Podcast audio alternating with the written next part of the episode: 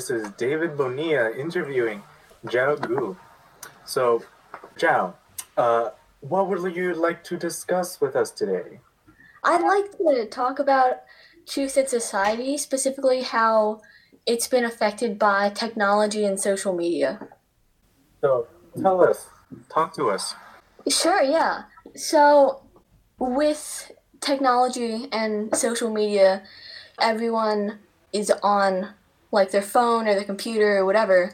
And if you're on, like, let's say Instagram or Facebook, they have this thing called targeted ads. And so, what what has happened, especially um, during election times, is that if you look at like very conservative pages, you'll get a lot of ads for conservative um, candidates, and that means that all you see is is views similar to your own. So yeah, so that means that you know you're raised. Well, I don't want to say raised, but like almost. You're, you're fed into a rather narrow view of the world.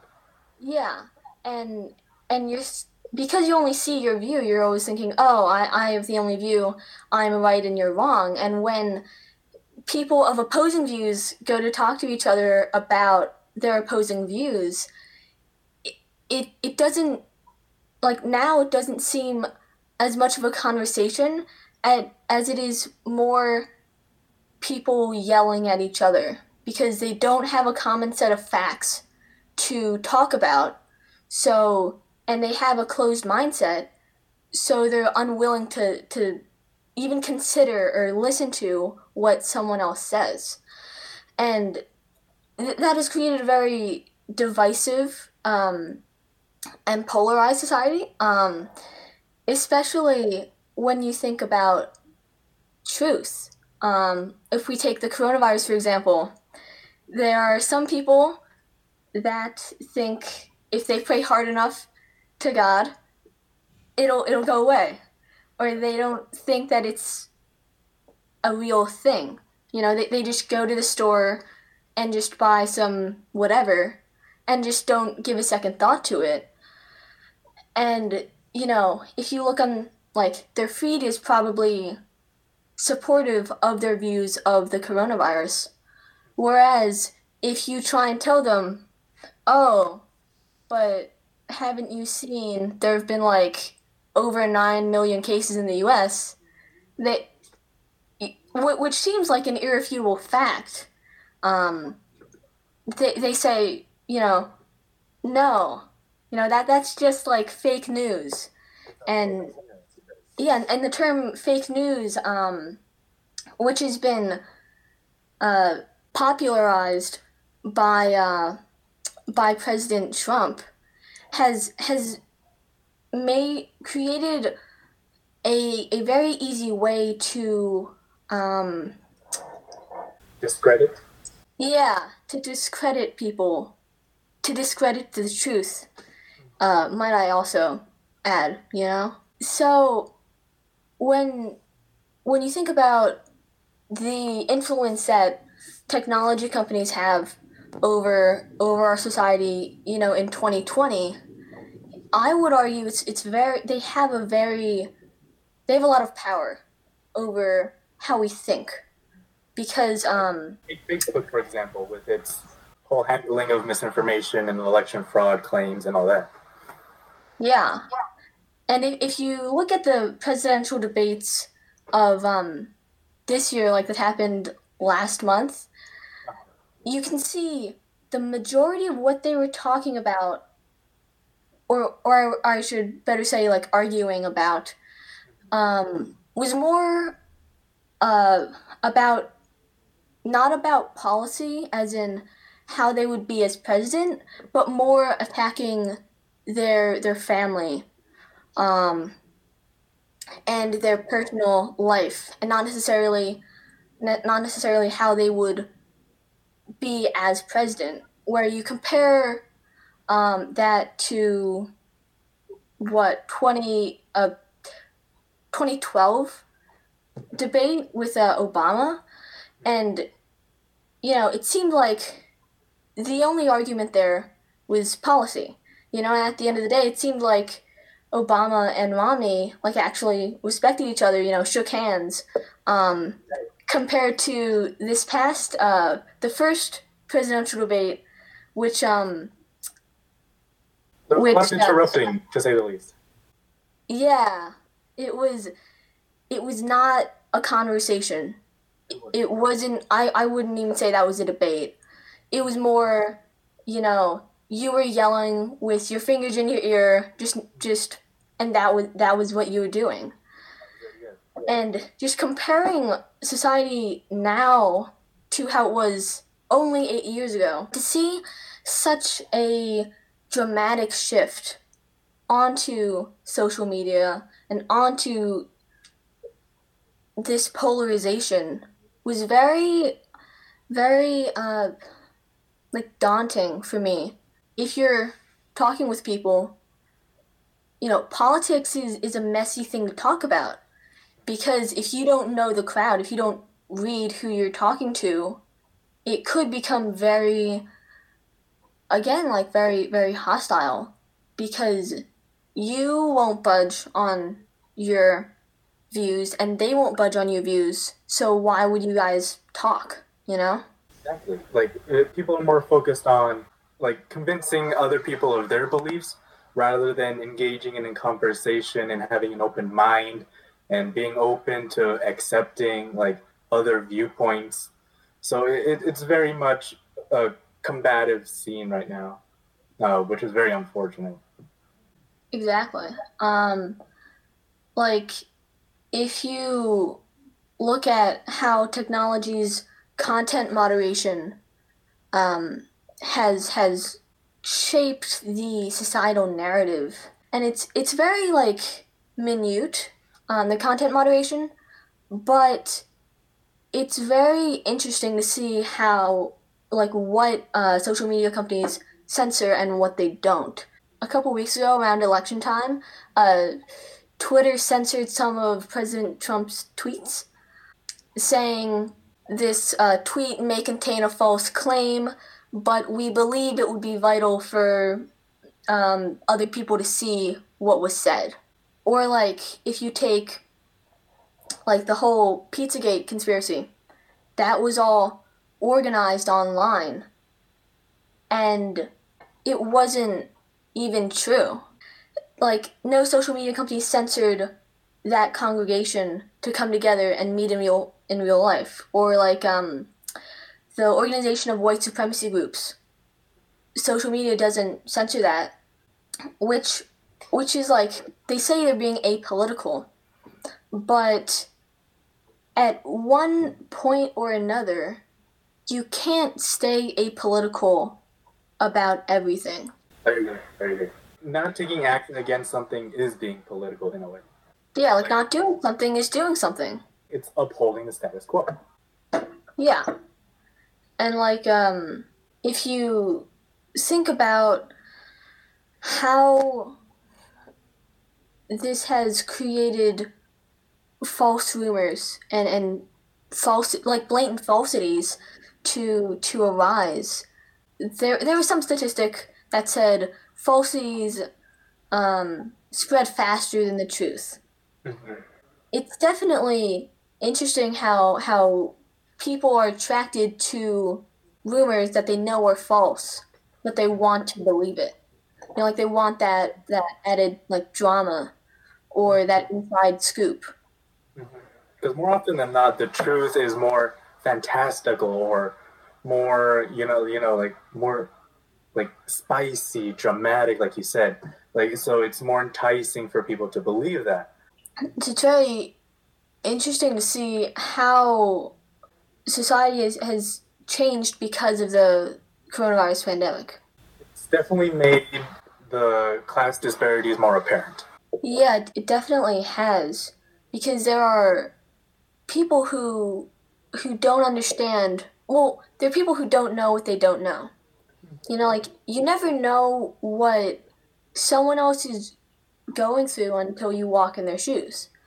The most salient example I can think of is is um your your gender. You know, Right. if if you're a man, you don't know what it's like to be a woman unless you're, you're transgender. And it, but if you're transgender, you know, you face a whole nother onset of problems that no one else can relate to unless they also uh, are transgender. Bringing it back to, to truth in society, it's very interesting how truth truth's value has been diminished in in society. It's more like um, if you have influence, then it doesn't matter if you have truth.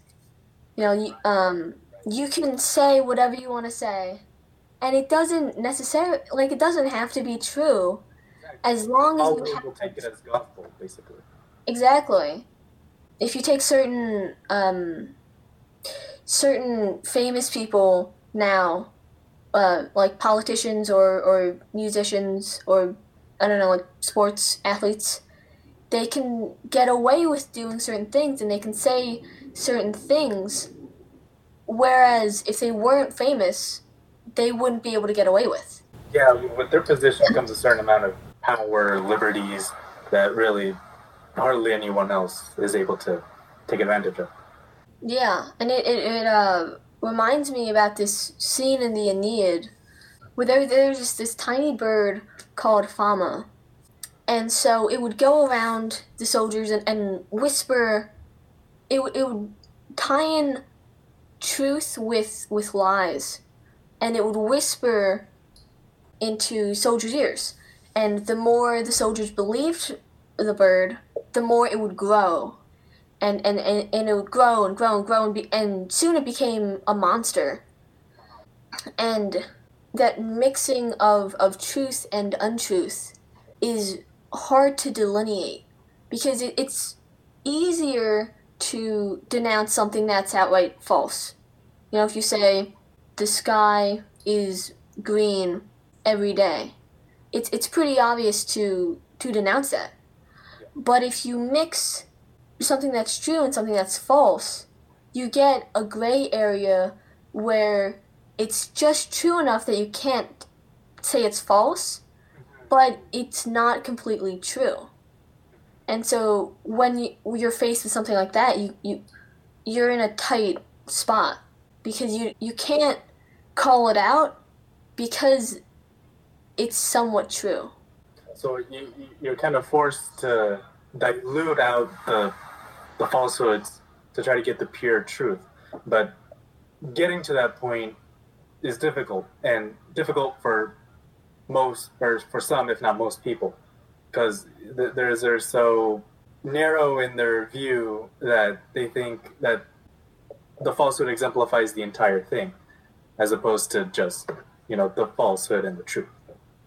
Yeah, like um, a lot of kids, a lot of people just take what they read as fact, and they don't say, "Oh, you know, where are your sources? Like, do you have any any evidence to back your statement up?" And it's that that like that lack of critical thinking, of like doubt, and has has created like sheep almost, who just do what they're told, believe what they, they read, without having any sort of like personal analysis or personal thought um, devoted to what they're seeing. There are certain dystopian books, uh, like Orwell's 1984, or Joseph Heller's Catch 22, or Rob Hart's The Warehouse, and they're, yes, they're all like dystopian, but they all have created um like a hyperbole of their own society. So um, Orwell published his book in '49. That was right after World War II, Cold War, and he he imagined um, the state that the main character's in as as constantly at war with the other states. And so he said, you know, the, that government wanted to be constantly at war so that their people would be united and wouldn't really ask questions about what's happening because obviously, you know, there's a war going on. But free thought in that society just didn't happen because they were constantly being watched. And again, this this was written, you know, of 70 years ago. And um, if you look at it now, it's uncannily scary. Like, If you, our like- society has come to that point. Yeah, like like you know, phones have have this thing called a camera, and uh, here's the microphone, right? And it's like without privacy because people say, "Oh, you know, I have nothing to hide." Okay, whatever. But without personal privacy, you can't really develop your own thoughts because uh, there will be other people's opinions infringing on them. Um, if you look at Edward Snowden, um, he used to work for like the NSA, CIA, and he realized the government wasn't, you know, trying to stop war with other countries. They were getting dirt on other countries so they could, um, like, blackmail them essentially. And they were gaining uh, information on millions of Americans. And a lot of people in in uh, the intelligence agencies at that time just just didn't think anything of it. They were like, okay, whatever. But with Snowden, um, I don't know if you know, he like uh, released a bunch of government documents to WikiLeaks, and and tried to get the truth out to the Americans that they were being watched by the American government. Sound you know sounds sounds uncannily familiar to 1984.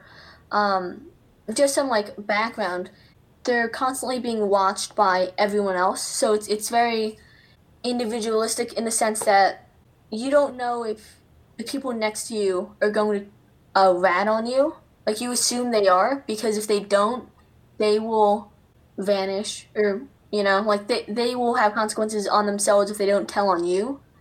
So that creates a very um and also in in you know your living space you have a device that you can never turn off and is like a, a, a window for the government to watch you. And and if you look at a more contemporary text Rob Hart's the Warehouse he envisions this this one giant company that employs the majority of Americans and that company again you know you have your your your smart watch or whatever and they track where you go, how long you go there, what you do every second of the day. And it leads to no ability to relax or to just not be out of the public eye. Additionally, you know, there, there's a, a subversion of language in in both books in a sense, which does play a part in how you think. You know, if you don't have a word for freedom, how would you know what freedom is? Part of uh, 1984, there is um, there's a department that takes there. There are basically three categories of words, and they're just words like for necessity. So like eat, sleep, work, and there's a word a category of words specific to a certain department. I can't think of any words, but they're like those words. If you're not in like that department, you won't know what that word means. It's like saying to an engineer, Jungian archetypes. You know, like what what does that what does that mean if you don't if you're not if you don't know about it?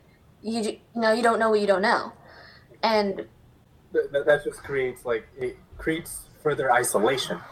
Like the, the same thing with like with your social media. If if you're isolated from other viewpoints you're just you're stuck in that viewpoint. You, you have no possibility for change. You're not exposed to other ideas. And it it really limits what you might call the truth like the truth to you won't be the same truth to someone else which which is not ideal since we need like at the very least a fundamental foundation for what the truth is in order to you know facilitate any meaningful conversation yeah, like if uh, if I say an example, someone is robbed. Depending on on who you are and and the situation, you could say, oh, that person deserved to be robbed and and you, you'd spin the story a different way. So instead of saying you know johnny was robbed by a robber you would say you could say something like johnny was a corrupt man and the person robbing him was like a robin hood and you'd spin the story so that it it makes the robber look like a hero whereas on the other hand you could say Johnny was an average guy. He, you know, he didn't do anything wrong, and this robber just decided to rob him out of nowhere, which also isn't true. Like, you know, like both versions, you have someone being robbed, but in both versions, you have a you have that truth nestled inside a falsehood. You know, like it, it it's people saw him being robbed you know? And people made different conclusions on that situation, which made you think, oh, you know, I saw that. Yeah, that's true. And I believe everything that, that like the conclusions that people jumped to. Even though that may not necessarily be true. You know, like, you didn't ask, why did he get robbed? Or why did the robber decide to rob him? It was just you saw it and made an instant conclusion. Yeah, you're for the most part, everyone is an outsider witnessing an event. Like in your case, like people are just watching someone getting robbed, and they make their own conclusions based on, on what the evidence was given, or based on what evidence was available. But if you know, if they took the time to do their own research and like, if possible, ask the robber why he robbed Johnny, or if Johnny did anything to that robber dude, then like maybe we could get a bigger picture, like the entire picture of what happened.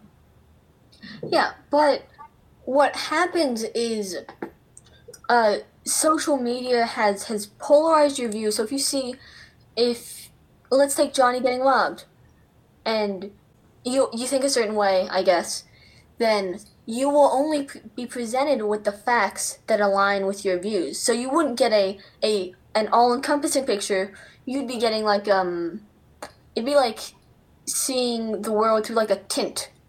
You'd have like a, a diff a tinted perspective where you only see what you want to see. You know, like if you see Johnny getting robbed, you'll see what you want to see. You know, and not necessarily the truth. Just because this is this is for everyone. Like your personal what your experiences and your views cloud how you look at things and I'm not like saying social media has like inflamed that. I'm just saying like no no one's truly unbiased in whatever happens. You know? Like if you say Johnny is robbed, maybe, you know? Like it again comes back to language. Depending on how, on which direction the me the media outlet is lean towards. Like they, they use like certain words, certain like certain keywords to in, incite certain emotions in people to to th- to look at a an incident like that in a certain way. Yeah, like it, if you just look at um how news sources covered don't know like Trump's handling of the pandemic. You know, you have some sources saying, you know, Trump is doing all he can to to protect the American people. You know, he has a task force he is rushing a vaccine to get out by November or December. And then you have the other side saying Trump is just playing golf and he's not doing anything to help, you know, the the average American.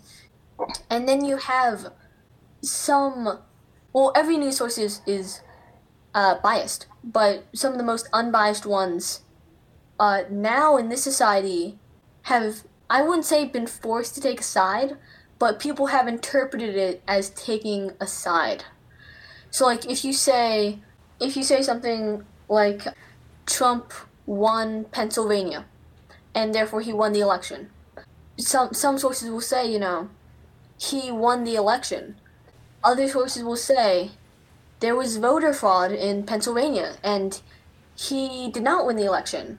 And uh, I remember Trump got mad at Fox News for declaring Arizona, for declaring a state that wasn't like fully that didn't have all of its um votes in yet, and and it was just very very interesting how he got mad at that, even though like numbers are numbers. You know, like if you see someone has like a three hundred thousand vote lead, and there's um and like all the results are in, then I mean, numbers are numbers.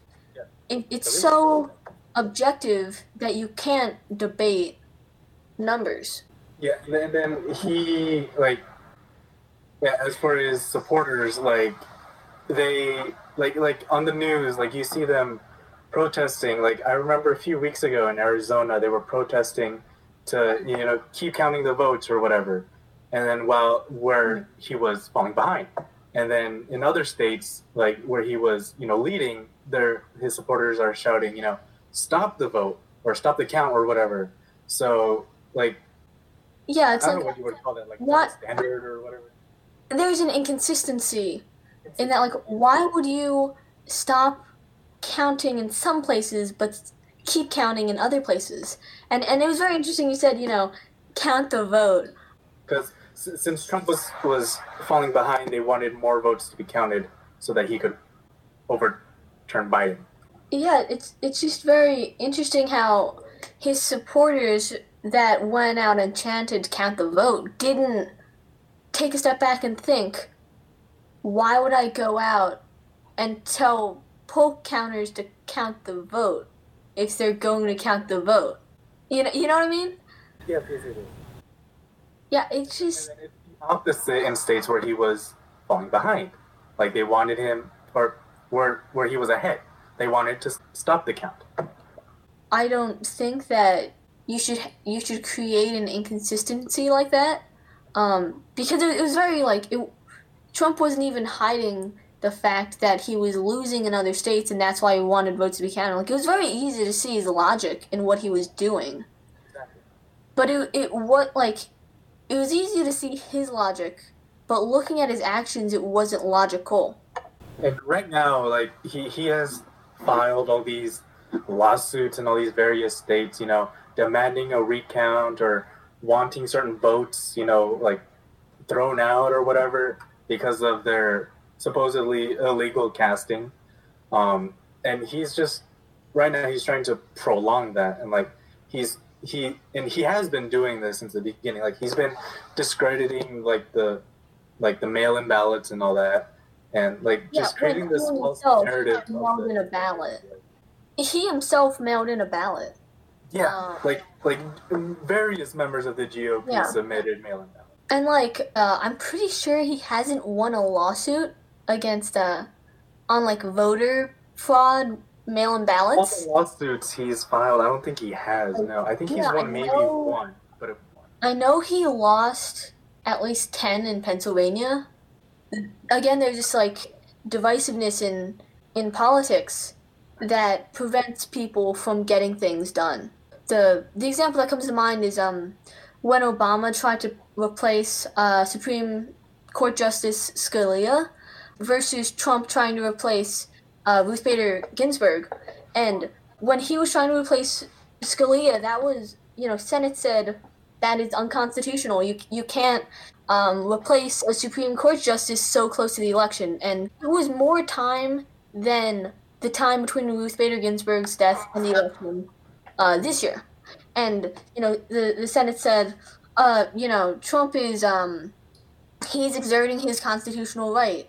There's no law saying you can't uh, you can't do that, and it's just like that. That's just a classic example of, of you know partisanship of, of playing favorites. You know, like why would you allow Trump to replace Ruth Bader Ginsburg within like what like a month or two months of the election, but you couldn't allow Obama to replace um, Scalia what like Once. more than that time yeah, yeah, yeah like farther away from the election? It's, it's just like i just wanted uniformity.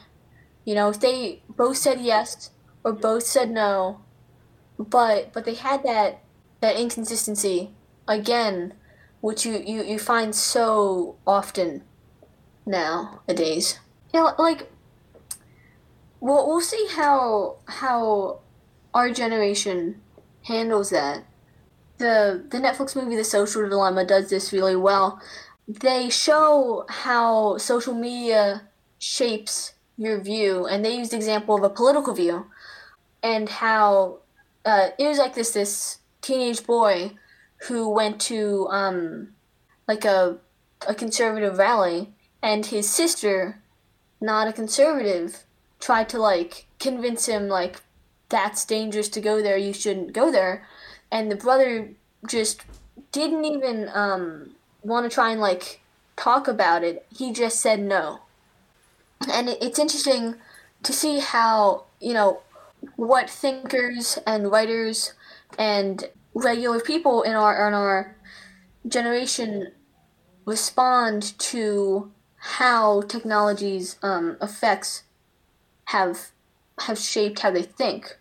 You know, I don't know if if our generation will learn to like unplug, like for on unplug on a macro spectrum level. So I don't mean like put your phone in a box, you know, for like two hours while you go to school where you use a computer, you know, but it's more like thinking about do I do I really need to look on social media every time I'm bored or alone? What kind of things do I see on social media and how how is that reinforced my views or how has that shaped how I view other people? Because I mean like I would think not a lot of kids already do that. They aren't that, that introspective because like it's a hard hard thing to do, you know? Like it's not social media like it, it- it's a cycle. Like you, you get entrenched in your views on social media and so because you're stuck on social media you're not able to do that introspection. And so because you're not being introspective you're just further getting entrenched in your views and it's just a cycle.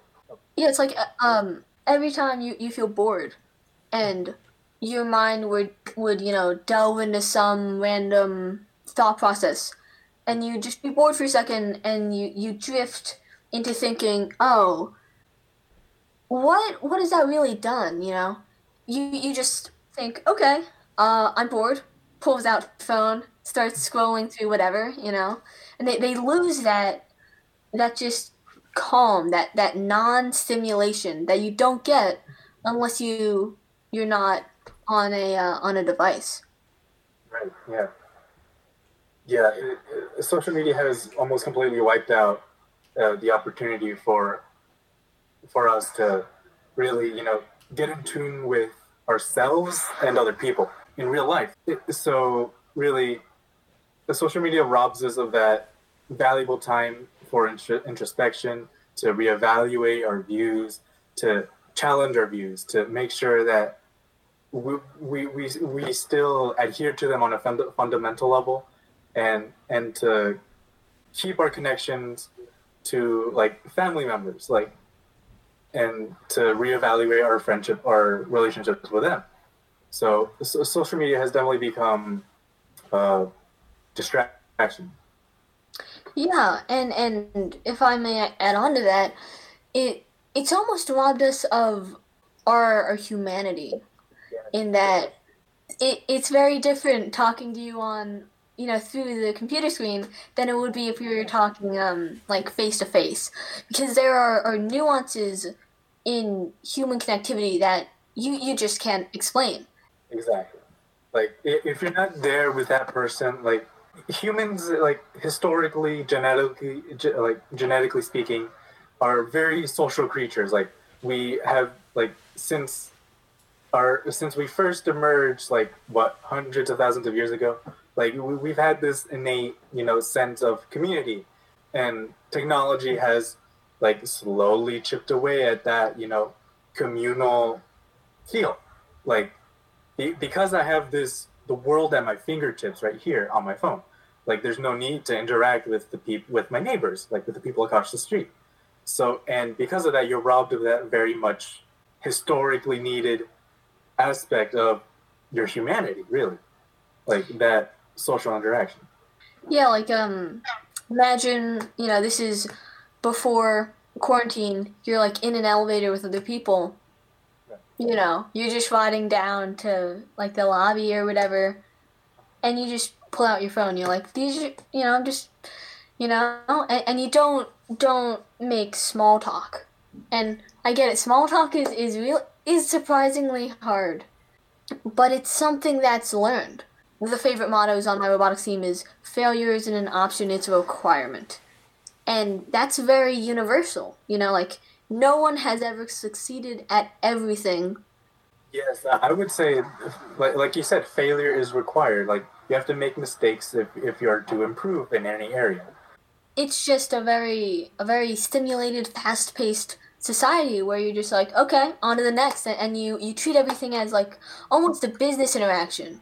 Yes, like it reminds me of like those like Fordism and those like interchangeable parts that that and the factories.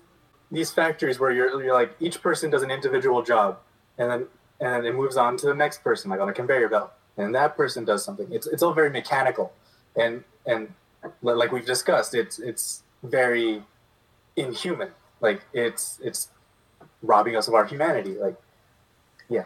Yeah, and like with the the Ford factory line, it's you you just do the same thing for eight, nine, ten hours a day, and you don't understand how your piece fits into the overall piece. There is this um New York Times video and it's about optimization. It's a satire on optimization. And basically it's like you know, if you order your coffee on the way to the gym, then you once you're done with the gym, you can just go to and pick up your coffee for work. And if you break up your time at home, um, you know, pack your gym bag the night before or whatever, then you will have, you know, every single minute accounted for, and you will not have any, like, dead time or any wasted time would be a, a, a more apt um, name for it. And the same thing goes for like um, the society in uh, the Little Prince movie. There, there's a movie on Netflix, and it's like this very cookie cutter society where you have scripted answers and you have this watch that makes you that like tells you you know do this do that like whatever and there's this girl who whose mom you know has a whole life plan for her. And the the story is about her like deviating from that plan. Um like looking at the neighbor's house which is not neat and tidy like the rest of the block. It's like an oddball house. And and she goes and explores like creativity um with him. And it makes her think about like the society she lives in now versus the society of the um of the neighbor who saw him as like crazy or a kook just because he was um of a dissenting view. I'm David Bonilla, and this has been Inconsistent Studios.